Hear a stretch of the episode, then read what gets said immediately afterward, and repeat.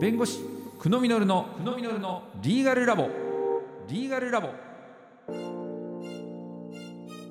この番組は弁護士法人東海総合の提供でお送りします。それでは弁護士の久野実先生です。よろしくお願いします。よろしくお願いします。さあ今回はどんなお話でしょうか？今回は前回に引き続き解放特許についてお話をします。え解放特許っていうのは約3万件ぐらいあるというふうに言われてるんですね。いろんな人が知恵を絞ってえ発明した特許に関してえ解放されてるってわけですからどうしてそんなことが起きるんだろうって不思議に思いませんかね。え解放特許がされてる分野に関しましては、ま、電気だったり電子だったり情報関連機械加工などがございます。こういった特許を誰が開放しているかというと、まあ、主に大学研究機関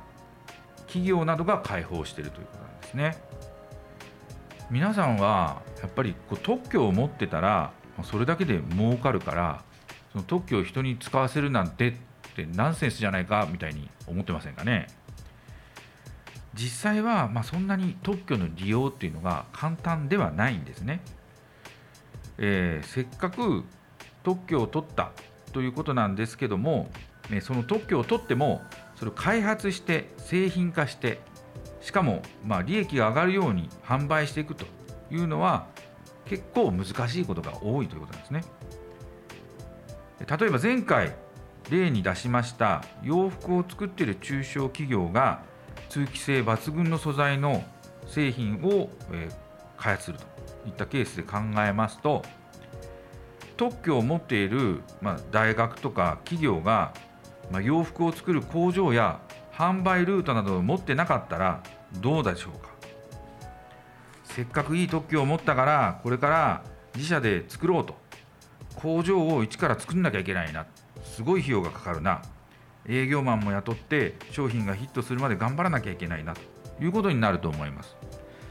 そうすると資金や時間がどうしてもかかってしまうということになるんですね。またそこまでやって失敗したらどうでしょうか。大変なことになってしまいますよね。それだけではなく例えばま大学や研究機関の場合だと自ら商売することが難しいっていう場合もございます。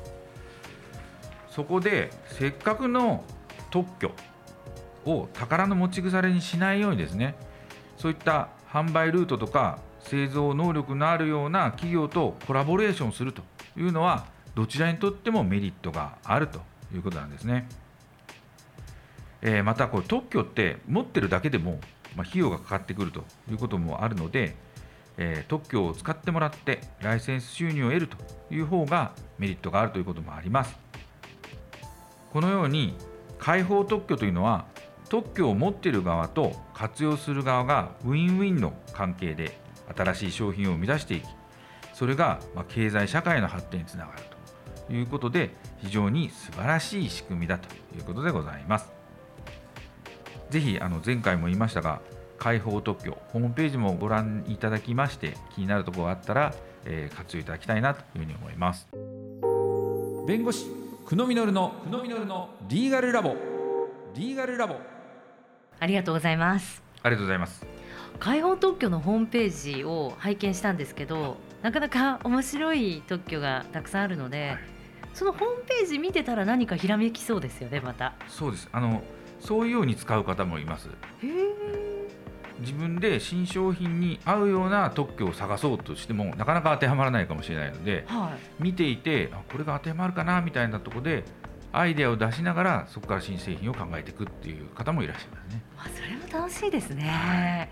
ぜひ皆さんもホームページご覧になってみてください。久野先生ありがとうございました。ありがとうございました。